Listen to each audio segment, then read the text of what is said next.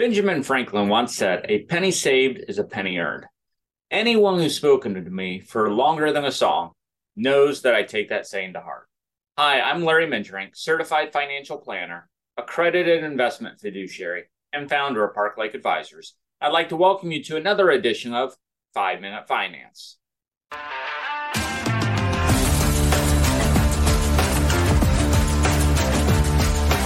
One way to find the money to meet your spending or savings needs is to examine your current spending habits and consider eliminating money wasters.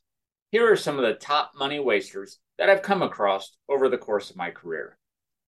Bargain shopping and its expensive cousin, impulse buying, is probably the number one money waster. Years ago, I had a client who was the manager of a major department store. The client made good money, but was heavily indebted. Worse still, it was a credit card debt to her store's credit card.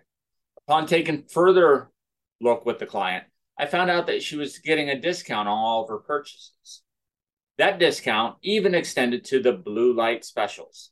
As the manager, the client would know when items were going to hit the special and buy the things that she didn't need, but felt she couldn't afford to miss out on. Needless to say, all of her discounts didn't amount to any savings, once the 24% interest was calculated. The second top money waster is unused subscription services. Especially with all of the streaming services available now, it can be tempting to sign up for free trials many subscription companies offer. But don't forget to cancel after your trial period uh, is up. Forgotten subscription services can eat away at your wealth when you don't even value the subscription anymore. For example, three $30 per month subscriptions doesn't sound like much until you realize they total nearly $1,100 per year.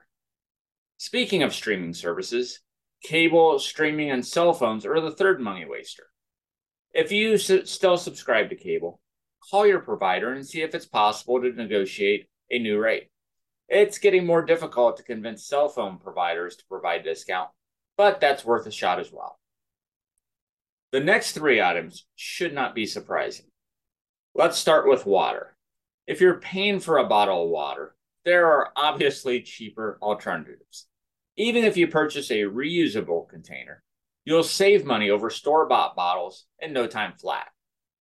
Supporting your local barista is nice to do, but it's also a drain on your cash. Spending four or five dollars or even more nowadays may not seem like a lot, but it can definitely add up. Consider brewing your own coffee at home. Not only will it save you money, but it will save you time from standing in line or waiting in the drive through. The last item is something that affects most of us, I think. While dining out may be one of life's little pleasures, eating out is often less about socialization and more about convenience. Twice a week may not seem like much, but over time, it can definitely add up. Try tracking your dining out expenses for a month. You may be shocked at how fast the costs add up. That's our quick hit on ways to stop wasting money. If you have questions, don't hesitate to reach out via email at info at parklakeadvisors.com or phone 517 887 9905. Be sure to follow us on Facebook, LinkedIn, Twitter, YouTube, and popular podcast platforms worldwide for more quick financial bites. Until next time, happy learning. Discussions in this show should not be construed as specific recommendations or investment advice. Always consult with your investment professional before making important investment decisions. Diversification and asset allocation strategies do not assure profit or protect against loss. Securities offered through Cambridge Investment Research Incorporated, a registered broker-dealer, member FINRA SIPC. Advisory services through Cambridge Investment Research Advisors Incorporated, a registered investment advisor.